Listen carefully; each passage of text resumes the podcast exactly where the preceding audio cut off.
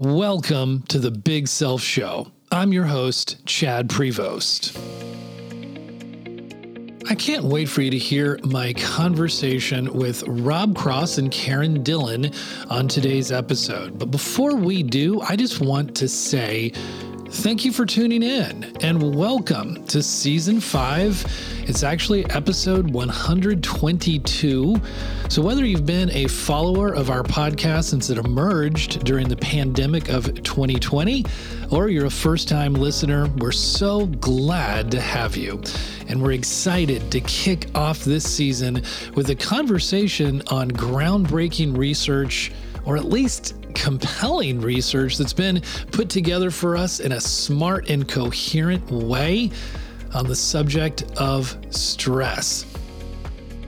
You know, stress, broadly speaking, may be what it all comes down to, whether we're talking about workplace culture, healthy leadership, getting things done effectively, mindfulness, self awareness, or even personal development and growth. What we're doing, what we're trying to do is navigate this exciting time to be alive, this world of endless possibilities and endless ways of being in the world and tons of information in ways that create meaning, happiness, purpose, joy, if you will, and without the stress. Yes, it is stress that seems to hound us. Stress is on the rise, it's in the headlines every day. And to that purpose, we wanted to kick off this episode with the micro stress effect. Rob Cross is the Edward A. Madden Professor of Global Leadership at Babson College, and he's a co founder and director of the Connected Commons, which is a consortium of more than 150 leading organizations. And he has been studying the underlying networks of relationships within effective organizations and these collaborative practices with high performers for more than two decades now. And co author Karen Dillon is an author and former editor at Harvard Business Review. She's also co written three books with Clayton Christensen, including the New York Times bestseller, How Will You Measure Your Life? So, Rob Cross and Karen Dillon, welcome to the Big Self Show. All right. Thank, Thank you so much you. for having me. so us. glad to be here, Chad. It is outstanding to have you. We're so excited. Congratulations on the very recent release of the micro stress effect. Thank you very much. Yeah, I, I, hope that you guys have you been um, throwing a party and having a big celebration. We have been. It takes yeah, it takes quite a bit. it takes a whole village to produce a book and, and get it out there. So there's been a lot of people that we've been super appreciative with. and this book in particular is such a contribution to the field just a tiny bit of what I was so impressed by just by even leading up to being able to talk to you all and, and checking out the book. It's frightening that stress can be hitting us and we and be in us and be having a, this effect and we don't even feel it. And so the micro stress effect gives us so many fascinating data points on helping to recognize it in the first place. Can you all just start off, help our audience understand a little bit more about well, what is microstress? Microstress is a word that we came up with to describe something that we think people didn't have the language to articulate. It, it, they're tiny moments of stress that are caused in what are otherwise routine interactions with people in your personal and professional life that are so brief and happen so routinely, baked into your day that your brain almost doesn't register that they happened. Your body does, but your brain doesn't. But whose mm. toll cumulatively is enormous. So micro stress happens quickly. It happens in interactions with people that we're just around every day and not because of toxic reasons, just because of the routine nature of the interactions um, but it adds up to something really significant. So when you say, how is it different from stress, or let's call it macro stress? So we have language to talk about stress in that form. We, we know how to have empathy. We know what happens when there are really life significant life events. Someone loses a job or a health issue. We know how to seek help for that. We know how to talk about it. We get empathy for that. We register it. Our bodies register it. But with micro stress, because it happens so quickly and so routinely, any individual micro stress, any individual interaction with another person is not overwhelming. It can be handled, it can be navigated, but we never have one. We have dozens of them in a given day. So the key point is they add up in a way that is actually taking a toll on our bodies. But as you say, the brain almost doesn't register it. It happens so briefly, it doesn't imprint on your frontal lobe in the same way. So micro stress is cumulatively enormous, and we almost don't know what's happening. I think you just said a little bit about where it comes from, mm. but how can we recognize it? Well, I think there are warning signs that start to, you know, emerge for people if you become entirely reactive, right, with all your day. From the second you wake up to the second you're in bed, you're reactive in a, in a posture like that.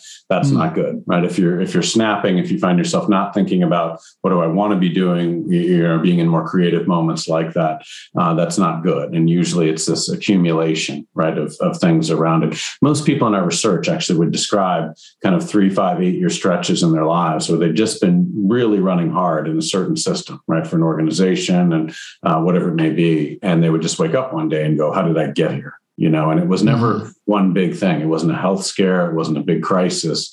It was this accumulation of the small that uh, that crept up on people. So, you know, what what we suggest is the chapter five in the book. Kind of the the first part of it is really walking through these 14 micro stresses We did hundreds of interviews, wildly successful people to see where they were, what they were, right, what they looked like in people's lives. Um, and one really easy way to kind of go through and think about that is look at that table and go through it three times for us. You know, there's there's 14 microstresses, and then there's a series of common sources of this stress across the top. Uh, you know, whether it's a, by the way, I want to say those are super helpful. There's a table laid out for it and mm. it's very specific these there are different categories capacity draining micro stresses emotion depleting and identity challenging. And seeing those is really helpful to identify them. Most people and this is one of the joys of doing interview based work you know you do hundreds of these interviews and eventually you get to everybody's going to go, oh yeah, I got that going on, you know, in my life like that, and it's going to be uh, pretty apparent pretty quickly. And then the key for us um, is to really go through and say where do you have two, three, four of these that are systemic enough in your life that you should be adapting the interaction, right? And mm-hmm. and put an X in those boxes. Not ten or twelve. People want to go there because we can do that. They're they're so much around us, but three or four that you can take action on, and that matters because we know the negative interactions have about three to five times the positive do in our lives, right? So if we can shape those, uh, it has a has a pretty profound effect. Uh, and there's some other things with that table, but we're really focused on using it to see how do you isolate out some of these that you can do something about and do it. How do you stop causing some of these because we know the stress we cause boomerangs back on us in unanticipated ways. And then where are a couple that you can kind of rise above, right? You've just gotten down in the weeds and and something that in the scope of life doesn't doesn't really matter that much. So that's one way of, of making this what feels like a sea around mm-hmm. us of things constantly coming at us, getting it really down into some tactics uh, and things that people can concretely take action on. You know, it strikes me that a lot of the people that get stressed are some of the very people that have a a, a mood or a, a you know want are they're ambitious they want to do things just mm-hmm. like a lot of times the very people that burn out are hardworking, high achieving in helping professions. Right. So, so how what was what did your research yield for you all when it came to just how is saying yes to too much and and powering through cre- creating more mm. micro stress? I think for many very successful people, right, you're taught to just overcome, right? And that's what they do, right? Over and over and over again. And the, the problem with right. microstress is it's not any one of these in isolation. You'd look at that and go, oh, that's no big deal, right? It's it's you you sense misalignment with a colleague, you know, and you know you have to resolve that, and you're wondering how am I going to do that? You see a team member that needs to be coached for the third time, and you're going, okay, how am I going to do that and keep their engagement? And immediately you get a text from a child, and you can't tell if it's something something serious or they're over in 10 seconds and you're worrying about it for three hours. And two seconds after that, your boss walks in and changes the scope of your project. You know what I mean? And, and people, you know, you're not in your head like, yeah, that just happened today. yeah. and most a lot of it just sounded like a little slice of my life. Right. Right. is like that. And, and, you know, to Karen's point, like none of those look to a successful person or to our brains, none of those look insurmountable. You just kind of go through one by one. The problem is we are now in a hyper connected world where the volume, velocity, and diversity of those interactions are coming at us in a way that um, we've never experienced before, right? And it's creating a sense of stress, especially pre-pandemic, but going through the pandemic. That's that's really unprecedented in, in well, very very specific ways. That is what I'm curious about. Like your data, I'm sure, wasn't just from the past three years. You probably have been putting together data from I don't know how how far back. But so are we more stressed or or less stressed now coming out of the the pandemic?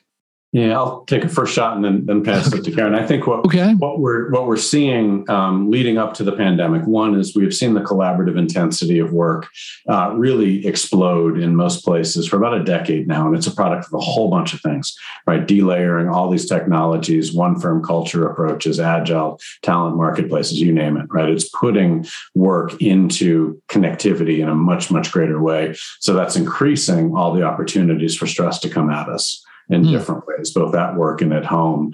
Um, and then you go through the pandemic, and what we saw is work got more fractured in different ways. So instead of eight one hour meetings pre pandemic, somebody came up with the idea of a 30 minute meeting, and now we've got 16 30 minute meetings. And we're exhausted by it, right? We're more intense in the 30 minutes. We're switching across things more rapidly. We end the day with a to do list with 16 meetings, not eight. And we see that in general, people are working five to eight hours more a week, earlier into the morning, deeper into the night, um, as we've kind of moved through the pandemic. So the stress is legitimately higher.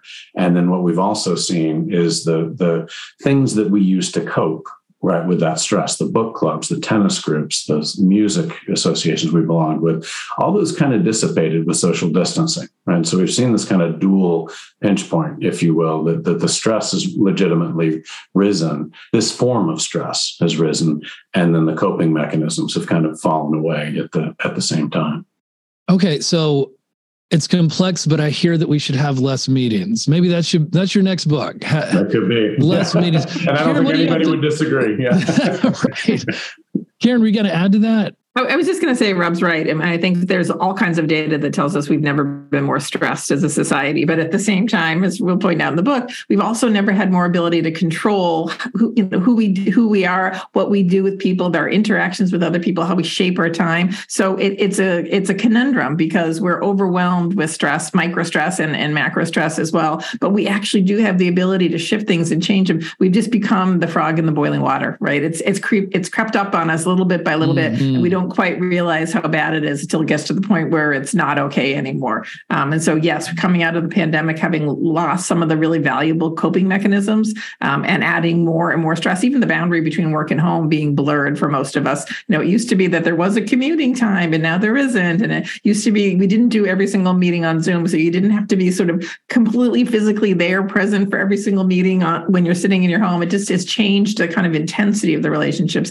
And as Rob said, when you have, you know, 16 16 meetings in a day rather than eight, however number that that turns out to be, that means you have 16 opportunities to be misaligned with your colleagues, to have your colleagues maybe just like underperform a little bit on something you're working on together. We've all had the experience of working with someone who did their best, couldn't finish it. Can you finish it up? Or because your name's going to be on the top of the list of people who's turning it in or, or whatever, you have to go back and check it or do some work. All small things, none of them evil, none of them trying to deliberately do that, but the reality of how quickly and how collaborative collaboratively we work now has created all kinds of opportunity for micro stress. So the combination of things has just been really powerful and not good.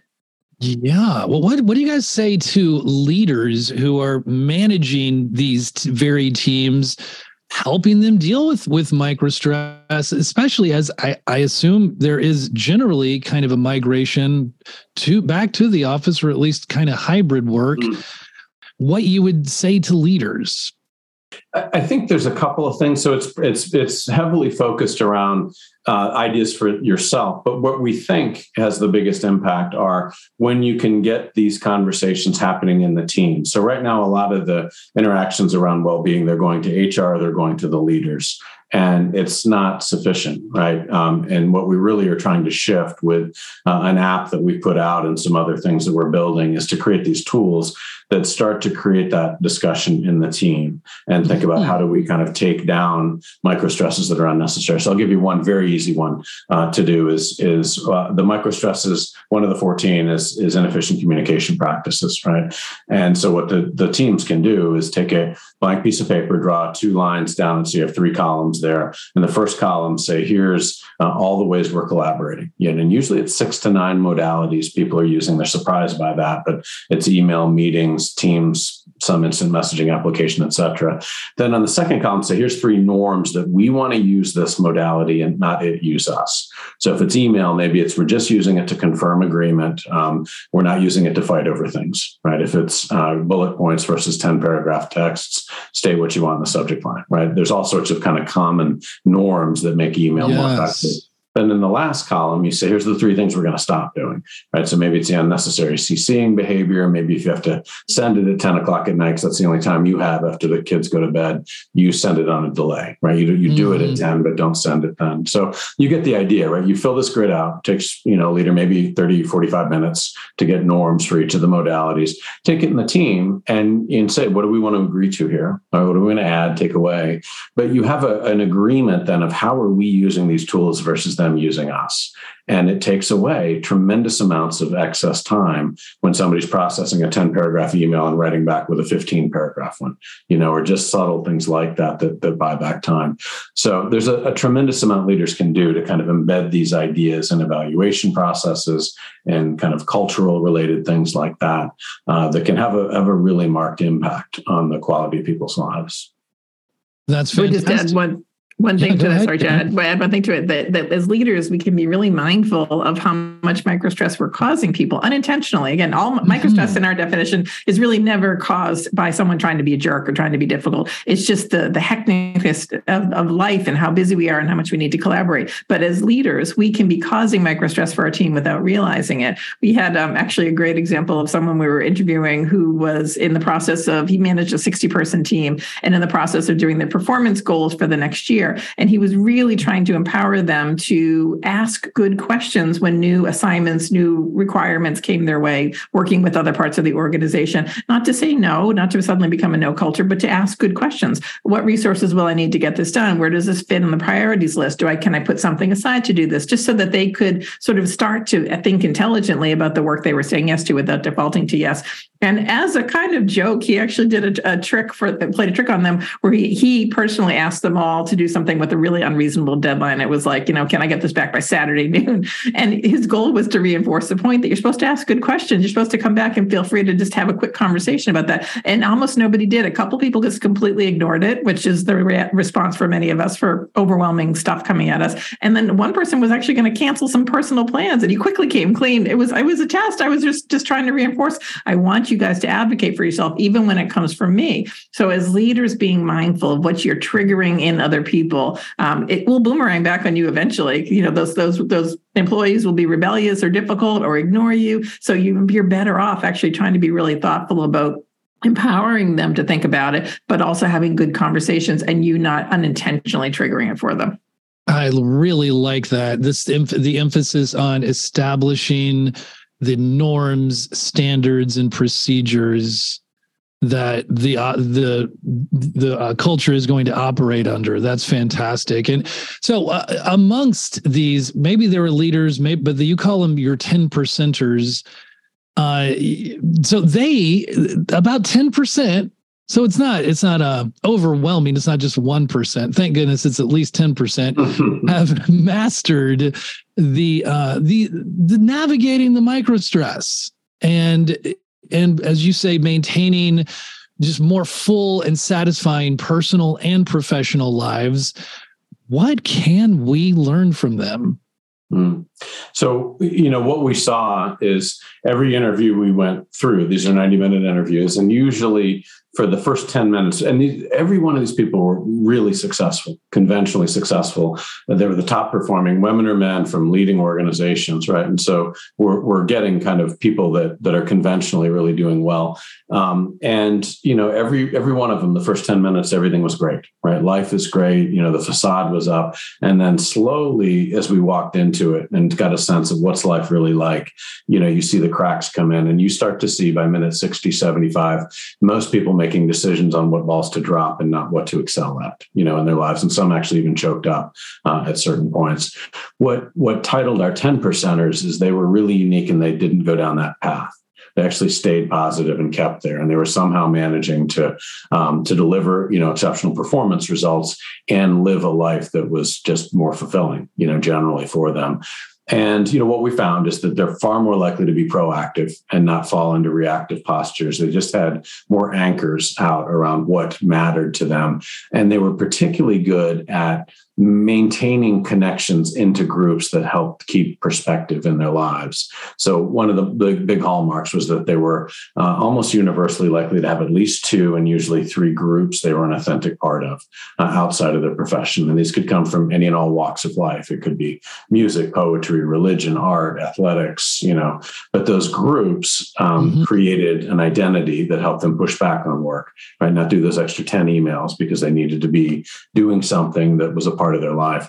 And most importantly, it actually put them in a context with very different people. So suddenly they're not hanging out with, say, just university professors or whatever. It's the mailman, the IT executive, the neurosurgeon.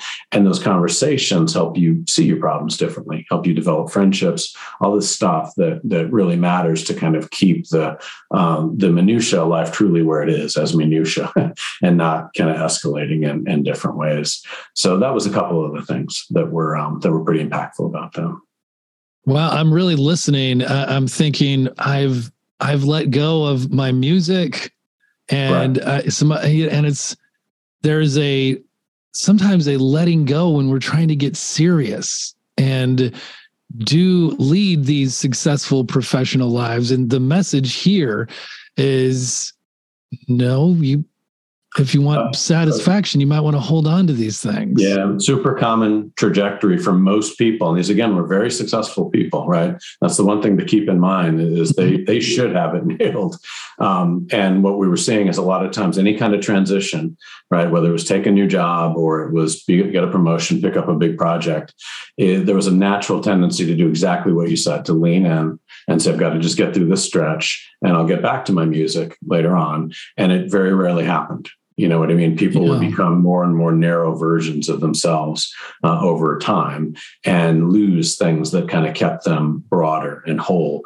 Now, if that's happened, there are three things that we see, you know, really helpful to people. One is to reach to a, a passion from the past and use that to slingshot forward uh, into mm-hmm. a group. And so we actually have a great story of a neurosurgeon that reached back to a passion of playing guitar to slingshot into a rock band. and, and Let's kind of he was, yeah, I mean, he the funniest thing ever, right? This very brilliant man saying, I'm hanging out with 20 year olds since time of my life. Not my best friends, but it's the time of my life, right? To kind of keep perspective and other things. So, passion from the past, uh, reach back and, and reignite uh, relationships that have gone dormant. And Karen and I have mm-hmm. both done that in different ways. and it's been huge for, for our lives. Uh, or look to mm. pivot some of the things you're already doing and move away from, you know, the, the route you're on. So maybe if you're running, for example, instead of running for a personal best time that has you in isolation or with just a narrow group, think about running with other members of your community or family, whatever, and use that same activity in a way that pulls you into connections right that that, that matter um, so so those are a couple things right that we see really matter for many people that kind of drifted and and kind of fell out of groups like that I was just going to say back to your music. So, if you want to reignite that passion again, the key here is to do it with other people in some way, connect with other people. Mm. So, it's not that it's bad to do music on your own, but for this, really, this kind of inoculation to microstress, we found that being connected to other people, even in small moments around something that you share, a passion that you share, an interest that you share, um, that was what those 10 percenters did better than the rest of us. So, if you're thinking of doing it again, and we encourage you to do it, Rob's doing it himself, um, try to do it in some way with other people so that you have that connection with other people, even if if it's just in small moments. Small moments are okay too. Yeah, that's fantastic. And that is a huge emphasis of of your book that we don't really have time to engage with uh, in this particular conversation, but I will tell our audience that there's lots of practical takeaways here and and you know, for all of the high level amazing research very and you, you talk about multi-dimensionality and and definitely a huge emphasis. The research is showing to to build networks and re-engage with people. I i definitely register with that. I think that is an important message. Uh, but i you know i'm just curious you know we hear a lot about you know well like hey like if you're feeling stressed a micro stress recenter like you know do do some slow breathing do some meditation. A lot of people you know to get into their body we talk about uh, hey do do some yoga. Eh, how what, what's the research showing about how these things play into micro stress uh, and do they help to manage it I'll just I'll just say that well I'll, we can both answer this question but I'll start. Um, those things are good things. They're not bad things of course. Um, but what those are all designed to do is to make you stronger to, to take more and more stress right? Oh. it's trying to it's trying to help you. What doesn't kill me makes me stronger you know get through it mm, yes. in that way. so though those are good things. We actually think that um, a more powerful thing to think about doing a higher leverage thing to think about doing is removing some of the negatives some of the micro stresses or the interactions specifically um, because we know there's years of social science research that tells us a negative can have up to five times the impact of a positive. So conversely removing a negative can make a material difference in your life right away. So the goal shouldn't be to just just be stronger than anyone else so that your internal grit will help you get through again good things and those things are very they're helpful in certain ways but perhaps higher leverage way to start thinking about it is what can i remove that will actually help me get through all of these micro stresses that are kind of flooding in my life yeah. I would just add that um, what our, our work also showed is that it's not just your own internal grit or strength that you're trying to build, right? That, that resilience actually comes from the connections around you. So if you ask 300 people, right? How they made it through difficult stretches. And we'd hear stories from I didn't get the promotion to my spouse died from pancreatic cancer, you know, and, and not then focus on what they did to get through, um, but rather how did they fall back on people in their lives, professionally and personally. If you do that enough, you there eight really specific things we can get from others. We can get empathy, we can get perspective that this is just a time in life. We can get a path forward from people that have seen this or been this before. Uh, we can get humor right? That just helps us kind of see the absurdity of life in the moment. And what we could see again is that people that had those connections and knew how and when to tap into them, um, they they made it through difficult stretches much more easily um, than people without the relationships. And it wasn't coming from grit or fortitude; it was coming from being mindful about uh, the way you know you're you're tapping into connections around you. Wow, thank you. That that's that's amazing uh, and I think really helpful. The book is the the micro stress effect. We're going to definitely include all of that in the show notes. You know, I guess my last question for you all is just like if what what would you could you just distill down the overall message into a takeaway that you just feel like you would like our audience to hear in a single takeaway what must they get I'll start and then Rob can go in second. I just think the reality that uh, we're swimming in the sea of microstress and they're small and they're tiny. You almost don't notice them, but that small changes can actually make a really big difference. So thinking small is actually really getting on the right path to making your life better. It doesn't have to be sweeping and enormous. So small is good and I would say proactivity. You know, the interesting thing to us is in many ways we live in a time where we have more latitude to shape what we do and who we do it with than certainly our ancestors ever did. And we just give it away constantly and we blame other people versus thinking about where and how can I become proactive in small moments. And that means both shielding from the negative and leaning into the positive. Uh, and and you know, life can be fantastic uh, if we if we let it.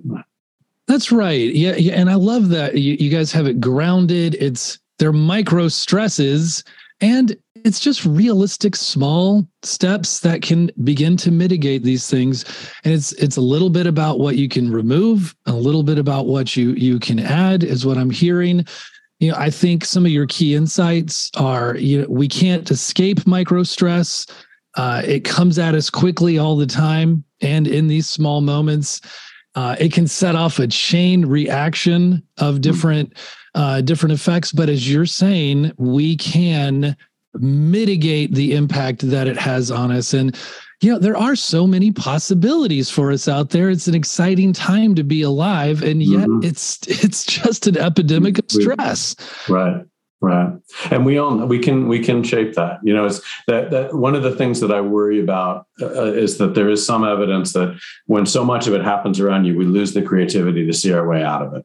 And I think that's mm-hmm. a lot of the the what's happened to people, right? Is they've just gotten to a point where they say, I have no choice. I have no hope. And the reality is we do. we have a lot of choice and a lot of hope in small moments, and we can take a lot of action. So that's if I had one thought for myself, that's what I hope people begin to think about and reflect on. Well, that's wonderful. That's a beautiful message. We are really delighted and grateful for you, Karen Dillon, Rob Cross. Thank you for visiting the Big Self Show. Thank you, Chad. So glad to be here. Yeah, thank you. We are all about big ideas and how to integrate them into a more sustainable life, to open up our learning level up our self awareness and consciousness, and move from surviving to thriving, to flourishing. And I think that what our guest today and all that research is trying to help us see is that we are not just what we do. We're not just our work. And these strategies and this learning is not just meant to bolster you so you can get back in there for another round before you need to learn some more tips and tricks and rinse and repeat. In the next episode, I tell a personal story about how I have experienced some of the very kinds of micro stresses that our guests described in our conversation today and how I lived to tell about it. So check it out a real life application to what we've talked about in theory today. And you know where to find us at bigselfschool.com, where we offer one to one coaching as well as trainings and workshops for organizations big and small. Here's to seeing you on our next episode of The Big Self Show.